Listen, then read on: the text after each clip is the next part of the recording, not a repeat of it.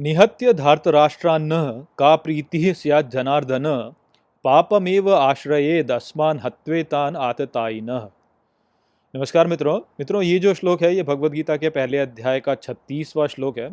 तो चलिए सबसे पहले इसके अर्थ को समझते हैं। तो जो श्लोक है, वो कहता है, निहत्य धार्तराष्ट्रान्न, अर्थात हत्या कर धृतराष्ट्र के पुत्रों की, का प्रीति स्या जनार्दन, अर्थात क्या प्रसन्नता होगी, हे जनार्दन?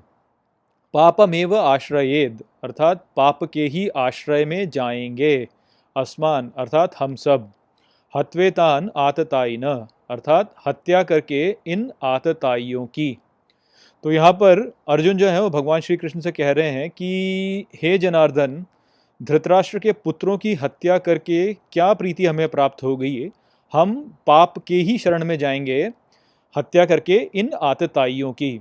यहाँ पर जो आतताई शब्द है, उसका अर्थ वास्तव में होता है वो व्यक्ति जिसने अपने धनुष को खींचा हुआ है और उसके जो बाण हैं, वो हमारी ओर हैं। अर्थात वो व्यक्ति जो कि हम पर आक्रमण करने वाला है।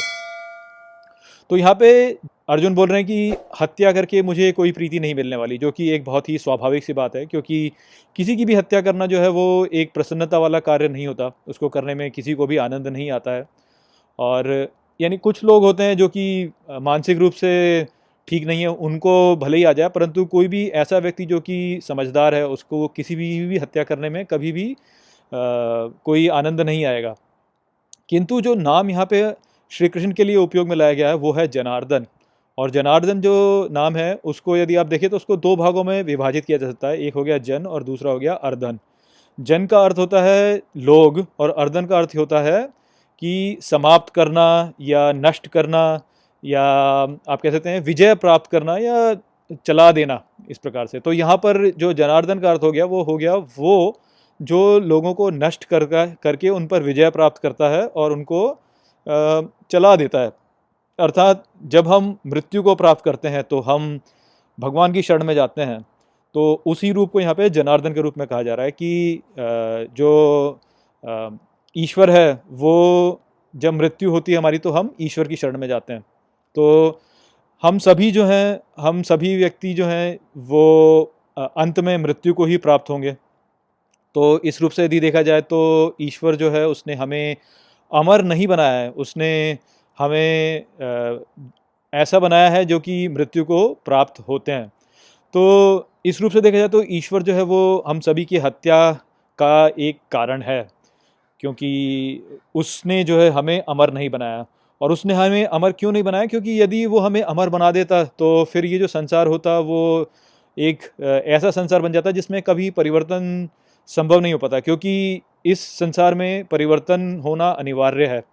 और इसी कारण से जो भी वस्तु इस संसार में अस्तित्व में आती है, वो अंत में जो है नष्ट होती है और उसी से जो है फिर पुनर्जन्म होता है नई वस्तुओं का। और ये जो चक्र है, ये इसी प्रकार से चलता रहता है। तो ईश्वर ने संसार को ऐसा ही बनाया ताकि ईश्वर संसार जो है वो पुनर्जीवित होता रहे और सदा एक अच्छे रूप में रहे। अब ऐसा नहीं है कि ईश्वर को सबकी हत्या करने में बहुत आनंद आता है या ईश्वर को अच्छा लगता है कि हम सब मृत्यु को प्राप्त होते हैं, किंतु ये संसार ऐसे ही कार्य करता है और इसलिए ईश्वर को ऐसे ही हमारे साथ में व्यवहार करना पड़ता है।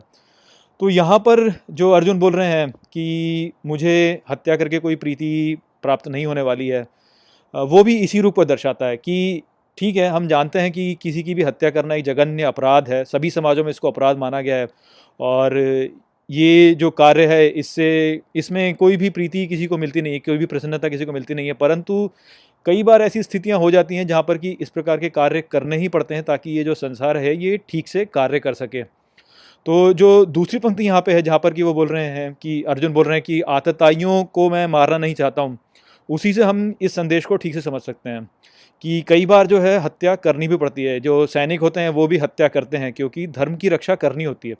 तो धर्म की रक्षा के लिए हत्या करनी ही पड़ती है। और आप ये जान सकते हैं कि किसी भी समूह में आपको कुछ ऐसे लोग मिल ही जाएँगे जो कि ये बोलेंगे कि कि मैं किसी भी स्थिति में हत्या नहीं करूँगा। और ये जो लोग जो इस प्रकार से बोलते हैं कि हम किसी भी स्थिति में हत्या नहीं करेंगे, वो वास्तव में एक बहुत ही मूर्खतापूर्ण वाक्य है जो कि बोल रहे होते हैं। इसको आप एक उदाहरण से ही समझ सकते हैं कि कल्पना कर लीजिए कि किसी आतंकवादी के हाथ में एक ऐसा हथियार आ जाता है जो कि बहुत से लोगों की हत्या कर सकता है, अर्थात उसके हाथ में या तो कोई केमिकल या बायोलॉजिकल या न्यूक्लियर वेपन हाथ में आ जाता है। और यदि वो उसका उपयोग करने वाला है और उससे जो है किसी एक नगर के सभी लोगों को मारने वाला है तो वो एक बहुत ही बुरी स्थिति है। ये मान लीजिए कि हमारे भाग्य से आपको जो है एक ऐसा अवसर मिल जाता है कि इससे पहले कि वो व्यक्ति इस हथियार का उपयोग करे, आप उसको मार सकते हैं। तो क्या आप उस व्यक्ति को मारेंगे या नहीं मारेंगे? निश्चित रूप से यहाँ पे जो भी कोई व्यक्ति समझदार है, वो यही बोलेगा कि हाँ मैं मार दूँगा। क्योंकि ये ऐसी स्थिति है कि यदि आप उसको नहीं मारते हैं तो बहुत से अन्य लोग हैं जो कि मारे जाएँगे। तो इसलिए उस स्थिति में भले ही आपके लिए उस आतंकवादी को ही हत्या करने में जो है कोई प्रसन्नता आपको ना मिल रही हो, परंतु वो कार्य आपको करना ही पड़ेगा। तो इसी प्रकार की स्थिति कुछ अर्जुन की यहाँ पे है, जिसको कि वो यहाँ पे समझ नहीं पा रहे हैं। और इसीलिए वो यहाँ पे कह रहे हैं कि इन आतताइयों की हत्या करके हमें क्या प्रीति मिलेगी? हमें तो पाप ही मिलेगा। तो ये बात है जो कि हमें समझनी चाहिए कि ऐसी स्थिति में पाप हमें नहीं मिलेगा वास्तव में, क्योंकि प्रीति की तो बात यहाँ पे हो ही नहीं रही है वास्तव में, प्रसन्नता की तो बात कभी हुई, होती ही नहीं है हमारे समाज में, प्रसन्नता को कभी महत्व नहीं दिया गया है। वास्तव में महत्व दिया जाता है कि क्या सही है और क्या गलत। और इस स्थिति में आप देख सकते हैं कि यदि अर्जुन युद्ध नहीं करते हैं और वो जो है धृतराष्ट्र के जो पुत्र हैं उनको नहीं मारते हैं तो वो ही फिर जो है कुरु राज्य के राजा बनेंगे। और यदि वो राजा बनते हैं तो वो अधर्म के मार्ग पर हैं और इसलिए जो कुरु राज्य की जनता है उस पर अत्याचार करेंगे, जिससे कि कुरु राज्य की जनता जो होगी उसको बहुत सा दुख प्राप्त होगा। तो यहाँ पे अर्जुन को ये समझना चाहिए कि उन्हें अपनी प्रीति नहीं देखनी उन्हें वास्तव में ये देखना है कि क्या धर्म की ओर है और क्या धर्म की ओर नहीं है। तो यही संदेश है जो कि हमें इस श्लोक में दिया गया है। तस्मान्न आर्हा वयम हंतुन धार्तराष्ट्रान स्वबांधवान स्वजनम ही कथम हत्वा सुखिन श्याम माधव।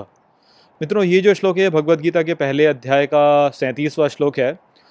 तो चलिए सबसे पहले इसके अर्थ को समझते हैं। तो जो श्लोक है, वो कहता है, तस्मान न आरहा वयम हंतुन अर्थात इसलिए योग्य नहीं है हमारे लिए हत्या करना धारतराष्ट्रान स्वबांधवान अर्थात, धृतराष्ट्र के पुत्रों की और हमारे बंधुओं की। स्वजनम ही कथम हत्वा, अर्थात अपने ही जो बंधु हैं, अपने ही जो स्वजन हैं, उनकी हत्या करके क्या सुखिन श्याम माधव? अर्थात सुख हमें मिलेगा, हे माधव। तो यहाँ पर अर्जुन जो पिछले श्लोक में कह रहे थे, उसको ही फिर से दोहरा रहे हैं और कह रहे हैं कि, हे माधव, अपने ही स्वजनों की हत्या करके हमें क्या सुख मिलेगा इसलिए हमें जो है कोई लाभ नहीं है और ये हमारे लिए योग्य नहीं है कि हम धृतराष्ट्र के पुत्रों की और अपने स्वजनों की हत्या करें। तो एक ही बात है जिसको कि पुनः यहाँ पे दोहराया गया है, जिससे कि ये स्पष्ट होता है कि ये जो संदेश है, ये बहुत ही महत्वपूर्ण है। तो यहाँ पर अर्जुन माधव का नाम ले रहे हैं, अर्थात श्री कृष्ण के लिए माधव नाम का उपयोग कर रहे हैं, जो कि मैंने पहले समझाया आपको कि जो ईश्वर का हमें आनंद देने वाला स्वरूप है उसको दर्शाता है। तो वो यही कह रहे हैं कि, हे माधव, अर्थात हे आनंद देने वाले, हमें आनंद कैसे मिलेगा अपने ही जो स्वजन है, उनकी हत्या करके? तो इसी बात को जो है अर्जुन पिछले श्लोक में भी कह चुके हैं और फिर से यहाँ पे कह रहे हैं। तो यहाँ पे कुछ बहुत ही महत्वपूर्ण बात है। तो जो यहाँ पे बताया जा रहा है, वो यही है कि अपने स्वजनों की हत्या करके हमें सुख कैसे मिल सकता है? तो हम सभी लोग जो हैं, वो एक इस समाज में रहते हैं और जो मनुष्य है वो वास्तव में एक सामाजिक प्राणी है, अर्थात हम यदि हम अपने स्वजनों से दूर हो जाएँ तो हमें सुख नहीं मिल सकता। तो इसीलिए जो है यहाँ पे बोला जा रहा है कि अपने स्वजनों की हत्या करके हमें सुख कैसे मिलेगा? अब यदि आप एक समझदार व्यक्ति हैं तो आप ये जानते हैं कि हर व्यक्ति के लिए, हर समाज में जो इस संसार में सबसे महत्वपूर्ण व्यक्ति होता है, वो वो स्वयं होता है। अर्थात हर किसी व्यक्ति के लिए वो जो है वो सबसे महत्वपूर्ण व्यक्ति है उस पूरे संसार में। परंतु उसके पश्चात जो उसके सबसे महत्वपूर्ण लोग होते हैं, वो उसके जो निकटतम परिवार वाले होते हैं, वो होते हैं। और अपने निकटतम परिवार वालों से हम इतना प्रेम इसलिए करते हैं क्योंकि हमें पता है कि हमारा ही एक अंश उनके भीतर है। जैसे एक माता होती है, वो अपने पुत्र से सबसे अधिक प्रेम करती है क्योंकि उसे पता है कि उसके पुत्र के अंदर उसके सबसे अधिक अंश हैं। ठीक इसी प्रकार से एक पिता जो होता है, वो भी अपने, अपनी जो संतान है, उससे इतना प्रेम करता है, क्योंकि उसे पता है कि उसकी जो संतान है, उसके भीतर उसका अंश है। जो हम सभी भाई बहन हैं, वो भी सब एक दूसरे से इसीलिए प्रेम करते हैं, क्योंकि हम जानते हैं कि हम सब एक दूसरे से जो है, संबंधित हैं रक्त द्वारा। तो ये जो रक्त संबंध है, उससे हमें पता है कि हमारा अंश जो है, वो उनके भीतर है। तो क्योंकि हमें पता है कि हमारा ही एक अंश उनके भीतर है, इसलिए हम अपने ही, अपने जो सबसे निकट, निकटतम परिवार वाले हैं, उनसे बहुत प्रेम करते हैं, या उनसे हम मोह रखते हैं। उसके पश्चात जो हमारा कुनबा होता है, उससे हम संबंधित रहते हैं, क्योंकि हमें पता है कि हमारा कुछ अंश जो है, उन सभी में है। फिर उससे यदि आगे देखें तो जो हमारी जाति है, जिसको हम कहेंगे, वो उससे हम प्रेम करते हैं या उससे हम संबंध रखते हैं, क्योंकि हमें पता है कि हमारा एक अंश जो है, छोटा सा अंश हो भले परंतु वो उसमें स्थित है। ठीक उसी प्रकार से फिर हम अपने राष्ट्र से प्रेम करते हैं। राष्ट्र के पश्चात हम पूरी मानवता से प्रेम करते हैं। उसके पश्चात जो है हम पूरे जीव जंतुओं के साथ में प्रेम करते हैं, उनके साथ में अपना मुँह रखते हैं। और फिर यदि परग्रहवासी हो तो हमें लगेगा कि हाँ उन परग्रहवासियों से हमारा कुछ संबंध है। तो इस रूप में हम देख सकते हैं कि हम दूसरे लोगों में जो मुँह रखते हैं या दूसरे लोगों से थोड़ा सा भी जो प्रेम करते हैं, वो इसलिए करते हैं क्योंकि हमें ये पता है कि हमारा एक अंश उनके भीतर है। तो इस रूप से यदि आप समझें तो जो व्यक्ति केवल अपने आप से प्रेम करता है वो सबसे अधिक स्वार्थी है, क्योंकि वो केवल अपने ही अंश से प्रेम करता है। और वो व्यक्ति जो कि अपने परिवार से प्रेम करता है, वो अपनी पहचान को बढ़ा चुका है और अपनी पहचान को अपने परिवार के साथ जोड़ने लगा है। ठीक उसी प्रकार से जो व्यक्ति अपने अपनी जाति से पहचान रखता है, उसकी जो, उसका जो उसका जो अहंकार है, वो उसकी पूरी, उसके पूरी जाति से जुड़ गया है। ठीक उसी प्रकार से एक व्यक्ति जो कि अपने पूरे राष्ट्र के लिए बलिदान देने के लिए तैयार है, उसकी पहचान उसके पूरे राष्ट्र के लिए है। किंतु जैसे कि हमारी जो सभ्यता है, उसमें बोला गया है कि हर व्यक्ति वास्तव में ब्रह्म का ही एक स्वरूप है और ब्रह्म का जो स्वरूप होता है, वो अनंत है। अर्थात हमें, हमारा जो वास्तविक स्वरूप है, वो अनंत है। तो यदि हम अपनी पहचान को किसी एक व्यक्ति तक जोड़ते हैं तो हम सीमित हो जाते हैं और बहुत सीमित हो जाते हैं। यदि हम उसे एक राष्ट्र तक जोड़ते हैं, तब तो भी हम सीमित हो जाते हैं। केवल उस राष्ट्र तक सीमित हो जाते हैं। ठीक उसी प्रकार से यदि हम केवल मानवता तक ही अपनी पहचान को रखें तो हम केवल मानवता तक ही सीमित हो जाते हैं। तब हम अपने अनंत स्वरूप से हटकर सीमित हो जाते हैं। तो यहाँ पे जब अर्जुन ये कह रहे हैं कि अपने बंधु बांधवों को मारकर हमें क्या सुख मिलेगा तो वो वास्तव में अपनी पहचान को, हालाँकि अपने आप से तो बढ़ा चुके हैं, किंतु अपने बंधु बांधवों तक सीमित कर रहे हैं, अर्थात अपने राष्ट्र तक सीमित करते हैं, हम यूँ कह सकते हैं, या अपने अपने कुनबे तक उसे सीमित कर दे रहे हैं। तो यहाँ पर क्योंकि वो उसे सीमित कर दे रहे हैं, इस कारण से वो पुनः भ्रमित हो गए और वो ईश्वर से दूर पहुँच गए हैं। तो ये बात है जो कि वो यहाँ पे समझ नहीं पा रहे हैं। वास्तव में उनका जो स्वरूप है, वो अनंत स्वरूप है और अनंत स्वरूप में ईश्वर का स्वरूप उनका स्वरूप है और उसमें उन्हें धर्म के रूप में देखना है कि क्या इस पूरे संसार के लिए अच्छा है। किंतु क्योंकि वो केवल अपने परिवारजनों तक अपने आप को सीमित कर पा रहे हैं, इसलिए वो ये नहीं देख पा रहे हैं कि इस पूरे संसार के लिए क्या अच्छा है। वो केवल अपने परिवार के लिए क्या अच्छा है, उतना ही देख पा रहे हैं। और इसको हम आगे के श्लोक में हम देखेंगे कि किस प्रकार से अर्जुन जो है वो आगे व्याख्या करेंगे इसकी। तो यहाँ पे उनकी जो सोच है वो सीमित हो गई है, इस कारण से वो जो संपूर्ण सत्य है उसको नहीं समझ पा रहे हैं, पूरे संसार के लिए क्या अच्छा है उसे नहीं समझ पा रहे हैं और भ्रमित हो गए हैं। तो ये जो भ्रम है, ये हम सभी के साथ में वास्तव में होता है और ये एक ऐसा संस्कार है जो कि हमारे भीतर बहुत बहुत प्रबल है और इसको इसको हटा पाना या इस पर विजय प्राप्त कर पाना हमारे लिए बहुत ही कठिन होता है। इसीलिए यहाँ पर इस बात को दो बार दोहराया गया है ताकि हम इसको अच्छे से समझ सकें कि ये एक बहुत बड़ी समस्या है हमारे साथ में। यद्यप्यते न पश्यन्ति लोभ उपहत चेतस कुलक्षय कृतम दोषम मित्रद्रोहे च पातकम। मित्रों, ये जो श्लोक है, ये भगवत गीता के पहले अध्याय का अड़तीसवां श्लोक है। तो चलिए सबसे पहले इसके अर्थ को समझते हैं। तो जो श्लोक है, वो कहता है, यद्यप्यते न पश्यंती अर्थात हालाँकि वो नहीं देखते। लोभ उपहत चेतस, अर्थात अपनी चेतना में लोभ द्वारा लाए गए विनाश को। कुलक्षय कृतम दोषम अर्थात कुल का नाश करने के दोष को मित्र द्रोहे च पातकम अर्थात और अपने मित्र के द्रोह में पातकम अर्थात गिर चुके हैं। तो यहाँ पर अर्जुन जो है वो श्री कृष्ण से बोल रहे हैं कि यद्यपि वो अर्थात जो कौरव हैं वो नहीं देख सकते कि उनकी चेतना में वो ये नहीं देख सकते कि वो किस प्रकार से आ, अपने लोभ द्वारा विनाश लेकर आ रहे हैं, अपने ही परिवार का और वो अपने ही मित्रों का द्रोह करके गिर चुके हैं। अपने ही मित्रों का वो विद्रोह कर रहे हैं। तो ये जो श्लोक है, इसका पूरा संदेश यहाँ पे समाप्त नहीं होता। वैसे इस श्लोक में आगे फिर अर्जुन जो है बोलेंगे कि वो तो नहीं देखते, परंतु हमें देखना चाहिए, ऐसे वो बोलेंगे। तो इस विषय पर हम चर्चा कल के वीडियो में करेंगे।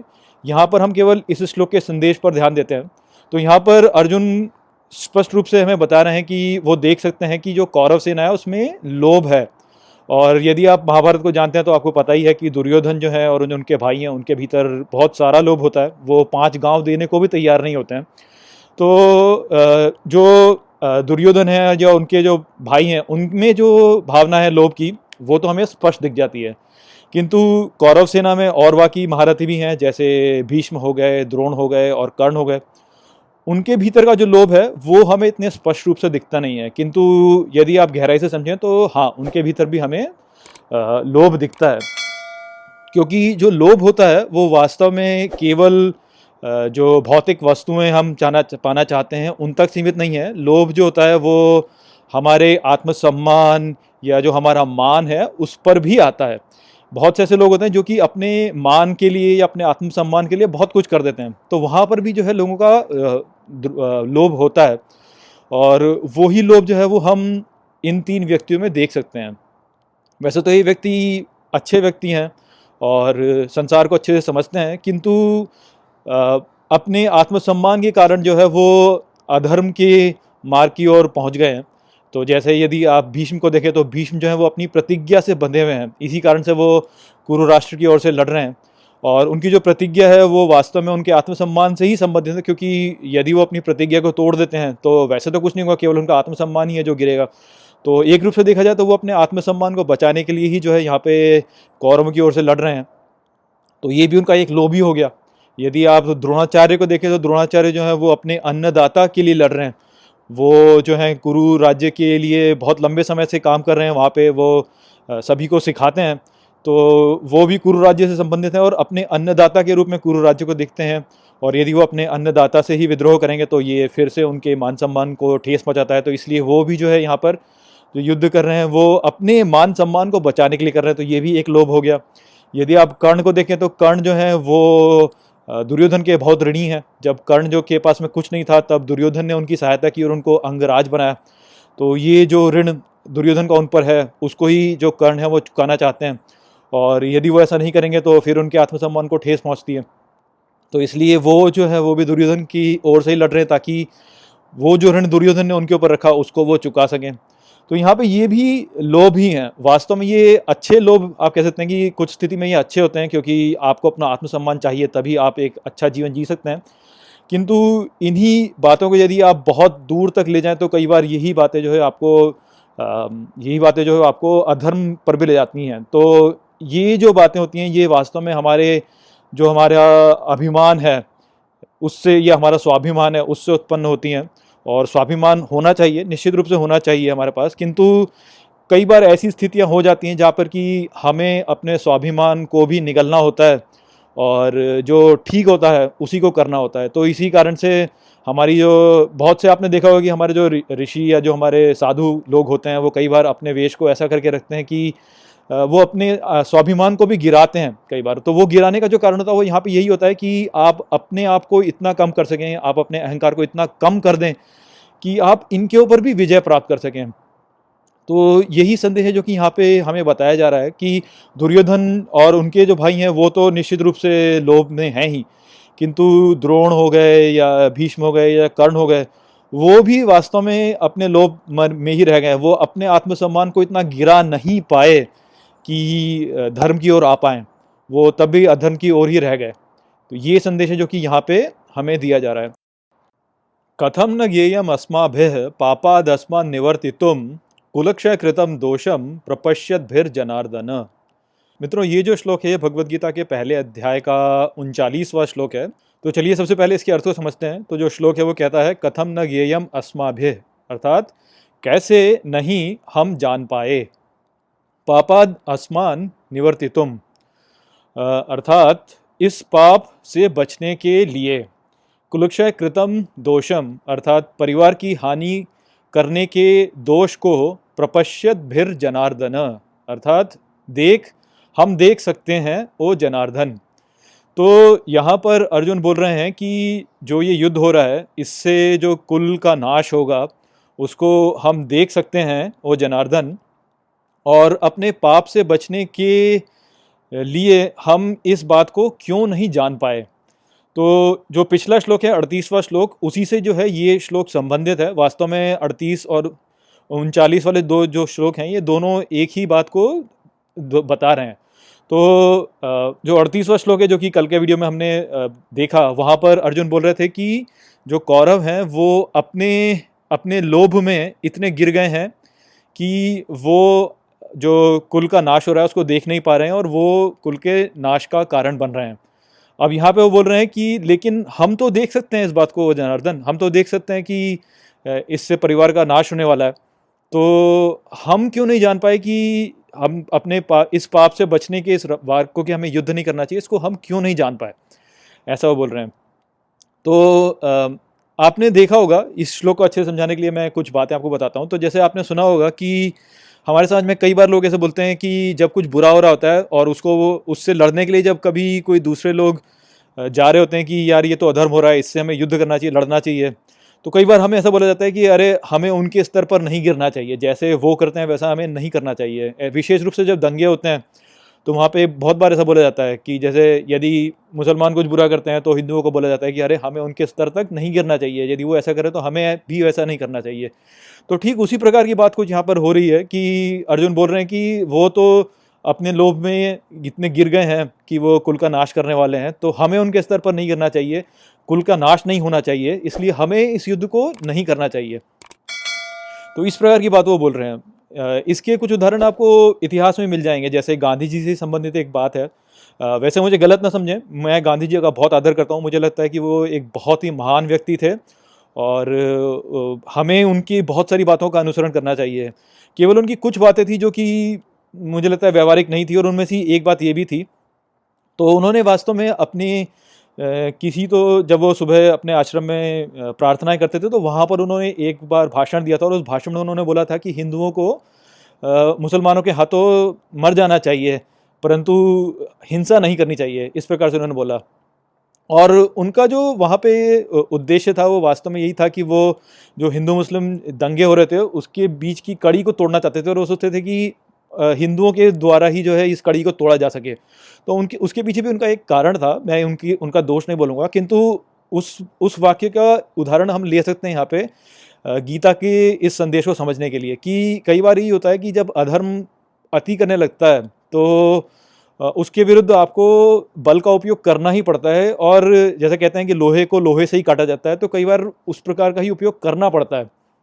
जैसे आज के समय में यदि आप देखें तो जो मुस्लिम कट्टरपंथ है, उससे मुझे लगता है कि पूरा जो सभ्य समाज है, इस समय पीड़ित है। और जो सभ्य समाज है आज का, वो अपने लोकतांत्रिक मूल्यों और अपने धर्मनिरपेक्षता वाले मूल्यों को बहुत महत्वपूर्ण मानता है। और मुझे लगता है कि ये मूल्य बहुत महत्वपूर्ण है, तभी सभ्यता बनी रह सकती है। किंतु इन मूल्यों के लिए जो सबसे बड़ा खतरा इस समय पर है, वो जो ये कट्टरपंथी है, जो और विशेष रूप में मुझे लगता है कि जो इस्लामी कट्टरपंथी है, वो इसका सबसे बड़ा इसके पीछे का बहुत बड़ा खतरा है। और इससे बचने के लिए बहुत से राष्ट्र आज के समय पे कुछ इस प्रकार के कार्य कर रहे हैं कि वो इस्लामिक कट्टरपंथ को कम कर सकें। जैसे कि आप देख सकते हैं कि फ्रांस में भी हो रहा है और भारत में भी मुझे लगता है कि हो रहा है, चीन में भी हो रहा है। ये इस्लामिक कट्टरपंथ के विरोध में कुछ कार्य। तो चलिए, चीन को तो हम रहने देते हैं पर किंतु भारत और जो फ्रांस है, वो दोनों ही राष्ट्र जो हैं, वो धर्मनिरपेक्ष राष्ट्र हैं। और यदि इस प्रकार से इस्लामिक कट्टरपंथ हो रहा है तो निश्चित रूप से इन राष्ट्रों को इससे बचने के लिए इस्लामी सोच, विचारधारा के विरुद्ध कुछ कार्य करने पड़ेंगे। और जब इस प्रकार के कार्य करने पड़ते हैं तो इन राष्ट्रों पे कई बार इस प्रकार का दोष लगाया जाता है कि आप तो अपने आप को धर्मनिरपेक्ष बोलते हैं, किंतु आप एक मज़हब विशेष के विरोध में विरोध में जा रहे हैं। तो यहाँ पे लोग ये नहीं समझते हैं वास्तव में कि क्योंकि इस्लामिक कट्टरपंथ जो है, वो जो धर्मनिरपेक्षता के हमारे मूल्य हैं, उनके लिए खतरा है। तो जो धर्मनिरपेक्ष धर्मनिरपेक्षता के जो मूल्य हैं, उनको बचाए रखने के लिए ही जो है, ये कार्य किए जा रहे हैं। तो जैसे लोहा लोहे काटता उसी प्रकार से किया जा रहा है कि भाई आप, यदि आप इन मूल्यों के विरुद्ध जाएँगे तो आपके विरुद्ध ही फिर कार्य होगा। सेक्युलरिज्म को बचाने के लिए ही जो है, फिर आपको एक विशेष मज़हब के विरुद्ध जाना पड़ेगा।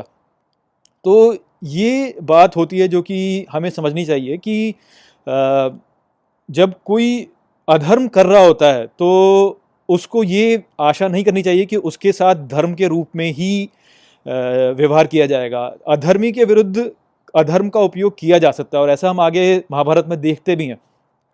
तो इस बात को हमें समझना चाहिए कि आ, कि जब कभी भी अधर्म होने लगता है तो उसके विरुद्ध खड़े होना ही पड़ता है। आप ये नहीं कह सकते हैं कि मैं अहिंसा करूँगा तो मैं अहिंसा हर स्थिति में ही करूँगा। वो जो है वो फिर अधर्म की ओर चली जाएगी। तो ये जो विचारधारा है ये मुझे लगता है कि जैन विचारधारा या बौद्ध विचारधारा के थ्रू आती है कि उसमें यही बोला गया कि हमें संपूर्ण रूप से नॉन वायलेंस या अहिंसा का पालन करना चाहिए। तो उसी विचारधारा को यहाँ पे आप कह सकते हैं कि झुटलाया जा रहा है क्योंकि गीता इस प्र, इस बात को नहीं मानती है। गीता यही बोलती है कि यदि अधर्म हो रहा है तो उसके विरुद्ध आपको लड़ना ही पड़ेगा, यदा यदा हित धर्म से जैसा कि श्री कृष्ण आगे बोलेंगे।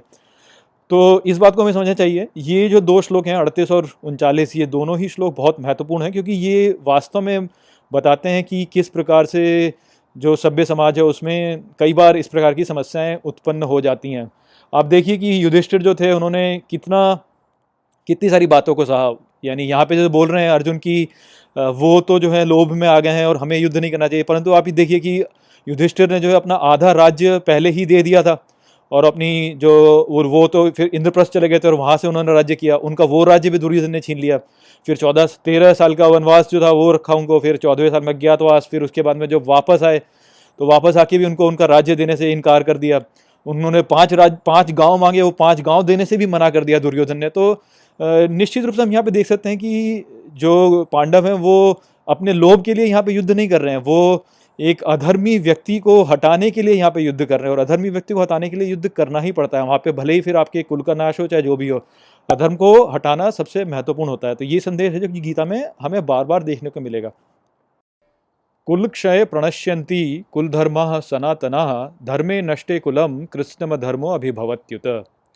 मित्रों, ये जो श्लोक है, ये भगवत गीता के पहले अध्याय का चालीसवां श्लोक है। तो चलिए सबसे पहले इसके अर्थ को समझते हैं। तो जो श्लोक है, वो कहता है कुल क्षय अर्थात कुल के विनाश में प्रणश्यंती कुल धर्मा अर्थात कुल का धर्म नष्ट होता है, सनातना, अर्थात सदा के लिए।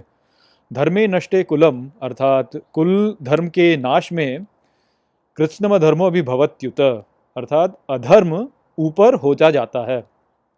तो यहाँ पर अर्जुन भगवान श्री कृष्ण को कह रहे हैं कि कुल के विनाश में जो कुल का धर्म है, उसका विनाश होता है और यदि कुल के धर्म का विनाश हो जाता है सदा के लिए तो उससे अधर्म ऊपर जाता है, अर्थात अधर्म फैलता जाता है। तो यहाँ पर हम ये तो जानते ही हैं कि अर्जुन जो हैं, वो युद्ध करने से मना कर रहे हैं और वो ये कह रहे हैं कि मेरे को इस युद्ध में विजय की कोई आशा नहीं है, ना ही मैं चाहता हूँ कि मैं जीतूँ इस युद्ध को, क्योंकि मुझे इस युद्ध में अपने परिवारजनों की हत्या करनी होगी। और यदि मैं परिवारजनों की हत्या करूँगा तो उससे मुझे पाप लगेगा। और पाप क्यों लगेगा? उसको यहाँ पे वो इस श्लोक में बता रहे हैं कि जब मैं अपने परिवार की हत्या करूँगा या मेरा जो कुल है, वो नष्ट हो जाएगा तो उससे अधर्म बढ़ेगा, ये वो यहाँ पे बोल रहे हैं। तो इस रूप से मुझे पाप मिलेगा। अब इसको अच्छे से समझने के लिए हम पच्चीसवें श्लोक में जाते हैं, जहाँ पर कि श्री कृष्ण जो है वो अर्जुन को थोड़ा सा भटका रहे होते हैं और वहाँ पे वो बोलते हैं कि जो कौरवों की सेना है, उसके जो उसके जो नेता हैं वो भीष्म और द्रोण है। तो वहाँ पे बोलते हैं, भीष्म, द्रोण प्रमुख, इस प्रकार से बोलते हैं। तो वो प्रमुख हैं। तो वो सुनने के पश्चात ही अर्जुन जो है उनका मन भटक जाता है और वो फिर इस प्रकार की बातें करने लगते हैं। अब यहाँ पे कई बार ऐसा लग सकता है आपको कि अर्जुन जो है वो मोह कर रहे हैं। द्रोण से और भीष्म से इस कारण से ऐसा हो रहा है। परंतु इस श्लोक में हमें ये स्पष्ट हो जाता है कि ऐसी बात नहीं है। अर्जुन जो यहाँ पे बोल रहे हैं उसके पीछे एक तर्क है और वो वास्तव में एक समझदार व्यक्ति हैं और कुछ सोच समझ के ही है वो यहाँ पे बोल रहे हैं। तो यदि यहाँ पे हम इसको देखें तो अब हम, अब हम इसको समझ सकते हैं कि देखिए किसी भी समाज में वो जो समाज होता है वो कुछ नियमों के आधार पर चलता है। और यदि उन नियमों का पालन न किया जाए तो जो समाज होता है वो नष्ट हो जाता है। तो इसी रूप में बोला जाता है कि समाज का एक धर्म होता है। जैसे आज के समय यदि हम भारत को देखें तो भारत में जो भी नियम हम चलाते हैं, जो भी नियमों का पालन करते हैं, वो भारत के संविधान के आधार पर चलाते हैं। तो भारत के संविधान के अनुसार ही हमारे देश में हर गतिविधि होती है। और इसी रूप में देखा जाए तो जो भारत का संविधान है, वो भारत का धर्म हो गया। अब ये जो धर्म है इसकी रक्षा करने वाले कौन है? तो वो हमारे देश में जो लेजिस्लेचर है या जो जुडिशरी है या एग्जीक्यूटिव है, वो है, वो लोग करते हैं। और इसमें हमारे जो सबसे अच्छे लोग हैं, जिनको आप कहेंगे जो हमारे सबसे समझदार लोग हैं, सबसे ज्ञानी लोग हैं, वो इसको चलाते हैं। तो इनको हम बोल सकते हैं कि हमारे प्रमुख हो गए। और यदि हम इनकी हत्या कर दें तो निश्चित रूप से जो हमारा संविधान है, वो विघटित होता चला जाएगा और अधर्म हमारे देश में फैलता चला जाएगा।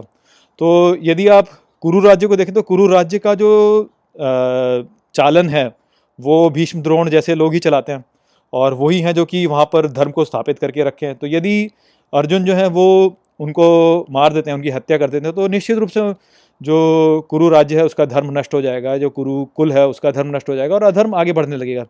तो इसी को देख कर यहाँ पर अर्जुन जो है, वो ये कह रहे हैं कि यदि मैं कुल का नाश कर देता हूँ, यदि मैं उनकी हत्या कर देता हूँ तो धर्म जो है वो नष्ट हो जाएगा और अधर्म आगे बढ़ जाएगा। तो अर्जुन कुछ सोच समझ के यहाँ पे बोल रहे हैं, किंतु इसको और भी गहराई से समझने की हमें आवश्यकता है। वास्तव में आज के समय में जो भारतीय संविधान है, उसमें परिवर्तन किया जा सकता है। केवल उसमें जुडिशरी नहीं है, लेजिस्लेचर भी है। लेजिस्लेचर जो है वो संशोधन कर सकती है संविधान में। किंतु ऐसा सदा के लिए नहीं हुआ करता था। यदि आप भारतीय समाज को देखें तो भारतीय समाज में जो नियम रहे हैं, वो धर्मसूत्र या मनुस्मृति के आधार पर हैं।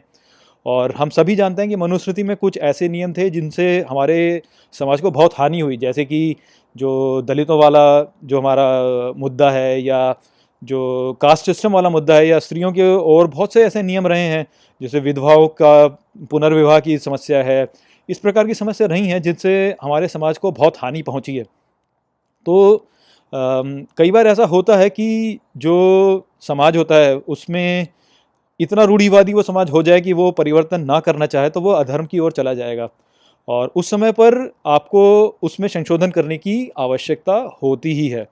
तो यहाँ पर जैसे द्रोण हैं या भीष्म हैं वो दोनों ही जो है वो आ, अपनी मान्यताओं से हट नहीं पा रहे हैं। भीष्म तो अपनी प्रतिज्ञा से जुड़ गए हैं तो ऐसे जुड़ गए हैं कि वो उसमें परिवर्तन ही नहीं कर पा रहे हैं।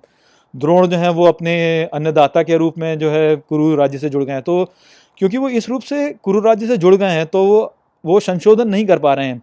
इस कारण से वो अधर्म के मार्ग पर चले गए हैं। इसके बहुत अच्छे उदाहरण हम देख सकते हैं हमारे धर्म सूत्रों के आधार पर ही कि जैसे जो कास्ट सिस्टम है उसको हटाने में कितना समय लग रहा है। अभी भी हम लोग पूरी तरह से नहीं हटा पाए हैं उसको। तो ये एक रूप में देखा जाए तो जो रूढ़ीवादी विचारधारा है उसको ही दर्शाता है। या जैसे जब हमारे देश में सती प्रथा का पालन किया जाता था तो उसको जब हटाया गया तो बहुत उठा पटक हुई उस समय पर और यही बोला गया कि अरे, इसको यदि हम हटा देंगे तो जो हिंदू समाज है, उसमें धर्म का नाश होगा। इसी प्रकार से बोला गया। तो ठीक जैसे अर्जुन बोल रहे हैं, वैसे ही बोला गया उस समय पर भी।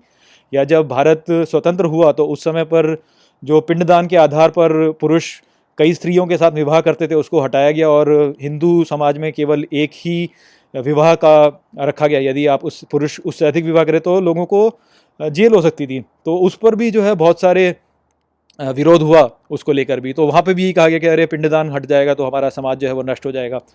या आप जो शाहबानों वाला जो मामला है, उसमें भी देखते तो वहाँ पर मुसलमान समाज में ऐसा बोला गया कि यदि ऐसा होएगा तो उससे हमारा समाज जो है नष्ट हो जाएगा। तो जो समाज होता है उसमें रूढ़ी, रूढ़ीवादी जो विचारधारा होती है, वो सदा यही कहती है कि जो भी हमारे जो भी हमारे ट्रेडिशंस हैं, जो चले आ रहे हैं, जो हमारी परंपराएँ हैं, जो चली आ रही हैं पिछले समय से, उनको हम आगे चलता रहने दें। तो ये एक बात होती है। आप जो हमारी परंपराएँ उनको आगे बढ़ाना निश्चित ही हमारा एक कर्तव्य होता है। किंतु हमारी परंपराएँ जो होती हैं, उनको समय के साथ परिवर्तन भी करना होता है उनके अंदर। क्योंकि कई बार यदि आप उसमें परिवर्तन नहीं करेंगे तो वो अधर्म की ओर चली जाती हैं। जैसे सती प्रथा हो गई, या कास्ट सिस्टम हो गया, या विडो री मैरिज हो गया, या काला पानी वाली जो प्रथा थी हिंदू समाज में, वो जो प्रथाएँ थी, उन्होंने हमारे समाज का बहुत नाश किया। तो उनमें परिवर्तन की भी आवश्यकता होती है। तो यहाँ पर जो अर्जुन बोल रहे हैं, वो ये बोल रहे हैं कि हमें अपनी परंपरा को आगे बढ़ाना है। किंतु यदि परंपरा जो है, वो दमनकारी हो जाए और समाज में अधर्म फैलाने लगे तो उस परंपरा को फिर गिराना होता ही है। यही संदेश जो है, ये आगे श्री कृष्ण हमको देंगे। परंतु यहाँ पर जो अर्जुन का दृष्टिकोण है, वो मैंने आपको समझाया। तो अर्जुन, ऐसा नहीं है कि अपनी मोह के आधार पर ही बोल रहे हैं। उनकी जो सोच है, वो वास्तव में एक अच्छी सोच है। उसके पीछे एक तर्क है। किसी भी समाज में जो रूढ़ीवादी विचारधारा होती है और जो उदारवादी विचारधारा होती है, उन दोनों के बीच में खींचाताई सदा चलती ही रहती है। जहाँ पर रूढ़ीवादी विचारधारा बोलती है कि हमें अपनी परंपरा को वैसे ही आगे बढ़ाते रहना जबकि जो उदारवादी परंपरा होती है, वो ये बोलती है कि हमें अपने परंपराओं में परिवर्तन करना चाहिए ताकि हमारा समाज आगे बढ़ सके। तो ये जो दोनों के बीच में टकराव है, ये चलता रहता है, चलता रहेगा और ये चलता रहना चाहिए भी। किसी भी समाज को यदि स्वस्थ रहना है तो इस प्रकार के जो टकराव है, वो होने ही चाहिए। अधर्म अभिभवात कृष्ण प्रदुष्यंती कुलस्त्रिय स्त्रीशु दुष्टाशु वाष्णेर्य जायते वर्ण संकर मित्रों, ये जो श्लोक है, ये भगवत गीता के पहले अध्याय का इकतालीसवां श्लोक है। तो चलिए इसके अर्थ को समझते हैं। तो जो श्लोक है, वो कहता है, अधर्म अभिभवात कृष्ण, अर्थात जब अधर्म हो जाता है, हे कृष्ण, प्रदूष्यंती कुल स्त्रिय अर्थात कुल की स्त्रियाँ प्रदूषित हो जाती हैं। स्त्रीसु दुष्टाशु वाष्णेर्य, अर्थात स्त्रियों में दुष्टता आने से, हे वृष्णि के कुल वाले, अर्थात श्री कृष्ण, जायते वर्ण संकर, अर्थात वर्णों में मिश्रण हो जाता है। तो यहाँ पर अर्जुन जो है, वो श्री कृष्ण से बोल रहे हैं कि, हे कृष्ण, जब अधर्म हो जाता है तो कुल की स्त्रियाँ प्रदूषित हो जाती हैं और स्त्रियों में दुष्टता आ जाने से वर्णों में मिश्रण हो जाता है। तो यहाँ पर जो अर्जुन बोल रहे हैं वो मनुस्मृति में जो हमें बताया गया है वहाँ से बता रहे हैं। तो मनुस्मृति में वर्णों में मिश्रण को बुरा बताया गया और ये कहा गया है कि हमें ये नहीं होने देना चाहिए। अब इसको लेकर जो है आ, हमारे समाज में बहुत लोग ये कहते हैं कि देखिए किस प्रकार से हमारे भारत में जो जाति प्रथा है, वो अस्तित्व में आई और वो इन्हीं शिक्षाओं के कारण आई। किंतु हमें जो है, दोनों पहलुओं को समझना चाहिए। जो वो लोग कह रहे हैं, वो वास्तव में ठीक है कि हाँ इसके द्वारा हमारे समाज में जाति प्रथा आई, किंतु वो क्यों आई, उसके पीछे का कारण हमें समझना चाहिए। क्योंकि सभी कालों में, सभी समय पर जो मनुष्य होता है, वो सदा बीच का रास्ता ढूँढने का प्रयास करता है। तो यहाँ पर वास्तव में ये जो शिक्षा है, ये इस कारण से दी जाती थी क्योंकि देखिए जो हमारा समाज है, उसमें जो शिक्षाएँ सभी को दी गई हैं, वो सबको एक नहीं दी गई हैं।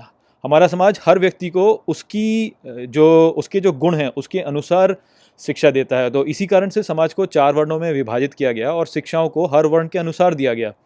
अब यदि आप जो है, इन वर्णों में मिश्रण कर देंगे तो जो शिक्षा होगी, वो किसको कैसे दी जाए इसमें थोड़ी शंका उत्पन्न हो सकती है। इसको समझने के लिए आप ऐसे समझिए कि ये देखिए, यदि कोई व्यक्ति है जो कि ब्राह्मण कुल से है या आप आज के समय में देखें तो कोई इंटेलेक्चुअल कुल से कोई व्यक्ति है, वो यदि किसी लड़ाकू जो कुल है, उसकी स्त्री से विवाह कर ले तो जो बच्चे उत्पन्न होंगे वो कैसे होंगे? हम ये नहीं जानते क्या वो वास्तव में बौद्धिक परंपरा से संबंधित रहेंगे या वो जो है लड़ाकू परंपरा से संबंधित होंगे। इसके बीच में हमें थोड़ा सा एक भ्रम हमें लगेगा, क्योंकि जो बच्चे होंगे, उनमें से कुछ ऐसे हो सकते हैं जो कि बौद्धिक या इंटेलेक्चुअल होना चाहें, कुछ ऐसे हो सकते हैं जो कि लड़ाकू हो, लड़ाकू होना चाहें। तो अब उन बच्चों को किस प्रकार की शिक्षा दी जाए इसमें एक शंका उत्पन्न होगी। तो ये शंका उत्पन्न होने के कारण जो है फिर आप उनको अच्छे से समझा नहीं पाएँगे, उनको शिक्षा नहीं दे पाएँगे तो इस कारण से जो समाज है उसका विघटन हो सकता है।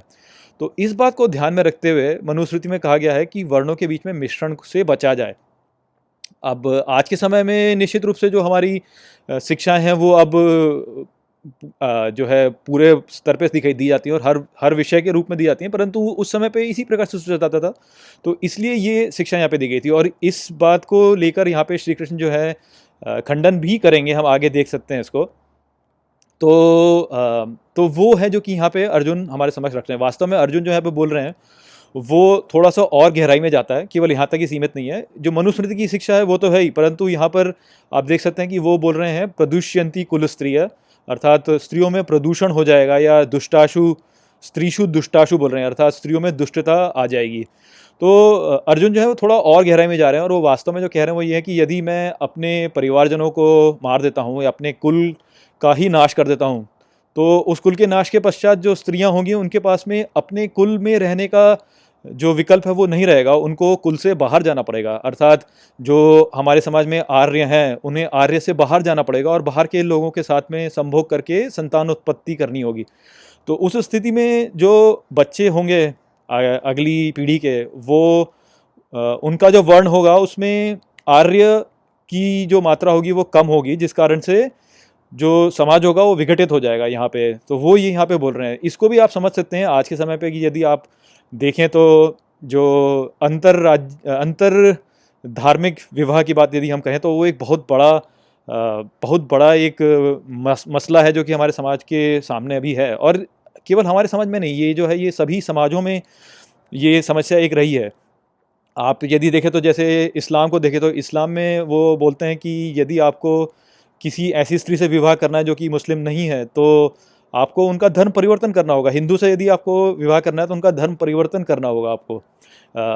ठीक उसी रूप से हम भी बोलते हैं कि जो लव जिहाद वाली बात है कि अपनी स्त्रियों को मुस्लिम परिवार में ना भेजो क्योंकि उनका धर्म परिवर्तन हो जाएगा और उसके पश्चात जो भी बच्चे उनके आगे होंगे, वो इस्लामी विचारधारा के जाएँगे। तो जो मुसलमान है, वो भी सोचते हैं कि यदि हम हिंदू स्त्री को हमारे समाज में लेके आएँगे तो वो अपनी हिंदू विचारधारा को लेके आएगी। यदि उसने अपना धर्म परिवर्तन नहीं किया तो जो बच्चे होंगे, उनके अंदर हिंदू जो मूल्य होंगे वो आ जाएँगे तो जिससे हमारी इस जो इस्लामी मूल्य हैं वो कम हो जाएँगे। तो आप देख सकते हैं कि दोनों ही जो समाज हैं वो अपनी, अपने मूल्यों को बचा के रखना चाहते हैं। इस कारण से अंतरधार्मिक विवाह जो है वो करने से बचने का प्रयास करते हैं। इसीलिए लव जिहाद वाला मसला चल रहा है, या जो मुसलमान हैं वो भी अपनी स्त्रियों को हिंदू परिवार में नहीं देना चाहते हैं। तो इस प्रकार के जो समस्या उत्पन्न होती है, वो यहाँ पर अर्जुन भी बोल रहे हैं कि यदि मैं अपने कुल का ही नाश कर दूँगा, जो स्त्री होंगी वो वो प्रदूषित हो जाएँगी, अर्थात उनको फिर आर्यों में नहीं, बल्कि बाहर जाके विवाह करना होगा और जो अगली संतानें आएँगी वो उसमें, उनमें दुष्टता आ सकती क्योंकि वो आर्यों से विवाह नहीं करेंगी। तो इस प्रकार से वो यहाँ पर बोल रहे हैं, जो कि एक बहुत ही समझदारी वाली बात है, जिसको कि हमें समझना चाहिए यहाँ पे। तो अब ये जो प्रश्न है, ये एक बहुत ही गहन प्रश्न है। और ये प्रश्न जो है ये अर्जुन श्री कृष्ण के सामने उठा रहे हैं। तो हम गीता में अब देखेंगे कि कैसे इस प्रकार की समस्या का समाधान जो है वो, वो प्राप्त किया जा सकता है। शंकरो नरकाय एव कुलघ्नानाम कुलस्य च पतंती पितरो येषाम लुप्त पिंडोदक क्रिया। मित्रों ये जो श्लोक है ये भगवत गीता के पहले अध्याय का बयालीसवा श्लोक है। तो चलिए सबसे पहले इसके अर्थ को समझते हैं। तो जो श्लोक है वो कहता है संकरो अर्थात मिश्रण से जन्मी संतान। नरकाय एव, अर्थात नरक के लिए ही है। कुल घ्नाना कुलस्य च, अर्थात और कुल के विनाश या कुल की हत्या के लिए भी है। पतंती पितरो येषाम, अर्थात गिरते हैं उनके पित्र लुप्त पिंडो दक क्रिया अर्थात जब उनकी जो पिंड क्रिया है, वो लुप्त हो जाती है। तो यहाँ पर अर्जुन बोल रहे हैं कि जो मिश्रण से जन्मी संतान है, वो उनके पितरों के लिए नरक और उनके कुल की हत्या के लिए ही होती है। और जो वो पितर हैं, वो सब नरक में गिरते हैं। जब उनकी जो पिंड क्रिया है, वो लुप्त हो जाती है। अर्थात जो श्राद्ध का समय होता है, जबकि पिंडदान किया जाता है, जब वो लुप्त हो जाता है तो जो पितृ होते हैं, वो सब नरक में गिरते हैं। तो यहाँ पर जो अर्जुन बोल रहे हैं, वो मनुस्मृति से आता है। और यदि आप पूरी क्रिया को यहाँ पे समझें, जो अर्जुन बता रहे हैं तो उन्होंने पहले कहा कि वो इस युद्ध को लड़ना नहीं चाहते और वो इस युद्ध को यूँ, युद्ध को यूँ नहीं लड़ना चाहते, क्योंकि इस युद्ध के द्वारा जो कुरु कुल है, उसका नाश हो जाएगा। और यदि कुरुकुल का नाश होता है तो जो कुरुकुल की स्त्रियाँ हैं, उनको कुल से बाहर जाना पड़ेगा, इस कारण से वो प्रदूषित हो जाएँगी। और जो उनकी संतान फिर उत्पन्न होगी वो मिश्रित संतान होगी और क्योंकि वो मिश्रित संतान जो है वो कुरुकुल के धर्म का पालन नहीं करेगी तो जो पिंड क्रिया है वो प्रदूषित हो जाएगी। और उस प्रदूषण के कारण जो सभी लोग हैं यहाँ पे जो कि युद्ध करने वाले हैं और जो कुरुकुल के बाकी पित्र हैं, वो सभी के सभी नरक में गिर जाएँगे। तो ये जो बात बताई है यहाँ पे पिंड क्रिया की, ये मनुस्मृति में हमें बताई जाती है। वहाँ पर ये बोला जाता है कि जो श्राद्ध का समय होता है या पितृपक्ष का समय होता है या फिर जो हमारे पितरों की अंत्येष्टि होती है, उस समय पर हमें पिंडदान करना चाहिए, जिसमें कि हम जो है अपने पितरों की या हमारे पूर्वजों का आभार व्यक्त करते हैं, उनको आभार देते हैं और उनकी पूजा करते हैं और उनको कुछ पिंड दान करते हैं, जो कि चावल, जौ के आटे और तिल के तेल इन सबसे बना हुआ होता है। तो बोला ये जाता है, मनुस्मृति में भी ये बोला गया है कि यदि आप पिंडदान करते हैं तो उससे जो है हमारे पितृ जो हैं, जो हमारे पूर्वज हैं, वो, जो कि पितृ लोक में हैं, वो उच्च स्थान प्राप्त करते हैं और उच्च स्थान प्राप्त करके वहाँ पर आनंद से रहते हैं। किंतु यदि ये पिंडदान नहीं किया जाता है तो जो हमारे पितृ होंगे, उनका स्थान जो होता है पितृलोक में, वो गिर जाता है और वो नरक में प्रवेश करते हैं। तो यहाँ पर अर्जुन बोल रहे हैं कि यदि यदि हमारे कुल का नाश हो गया तो और जो अगली जो हमारी पीढ़ी आई है वो मिश्रण द्वारा आएगी तो पिंडदान नहीं होगा और इस कारण से हम सभी जो है नरक को प्राप्त करेंगे। हमारे पितृ जो हैं वो भी नरक को प्राप्त करेंगे।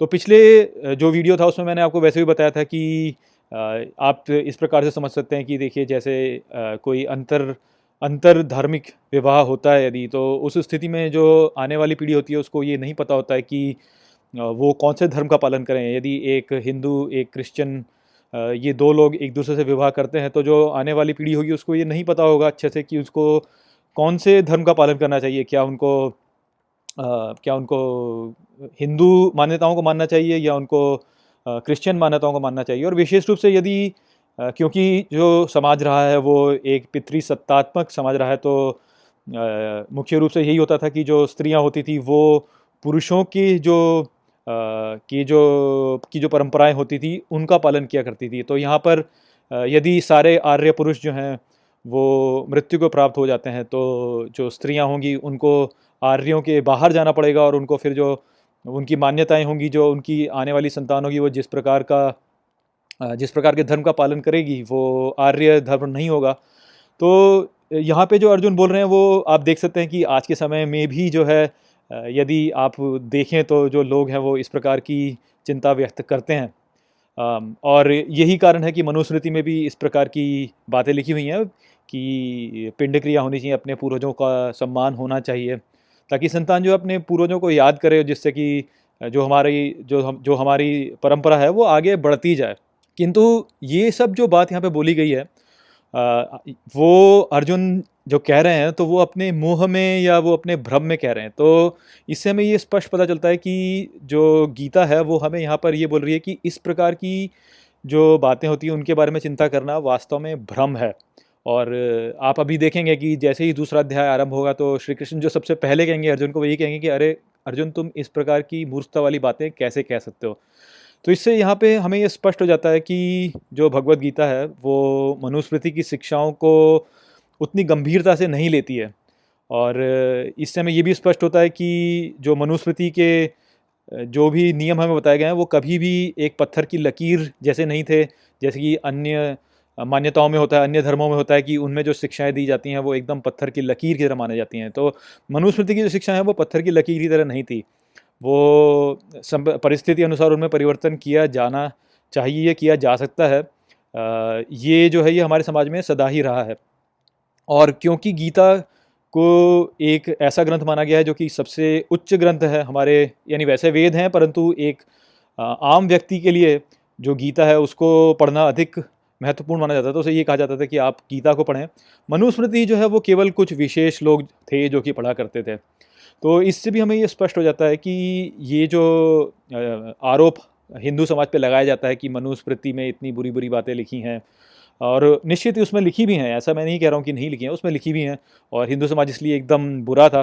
वो वास्तव में ठीक नहीं है क्योंकि आप देख सकते हैं कि यहाँ पे गीता में स्पष्ट बोला ही हुआ है कि वो जो है वो मनुस्मृति की शिक्षाओं के विरोध में ही बोल रहे हैं यहाँ पे। और उसको एक भ्रम के रूप में दर्शा रहे हैं। तो ये हमें समझना चाहिए कि जो हिंदू समाज है, उसमें सभी चीज़ों में खुलापन रहा है, वहाँ पर दृढ़ता कभी नहीं रही है। हर बात को पत्थर की लकीर नहीं माना गया।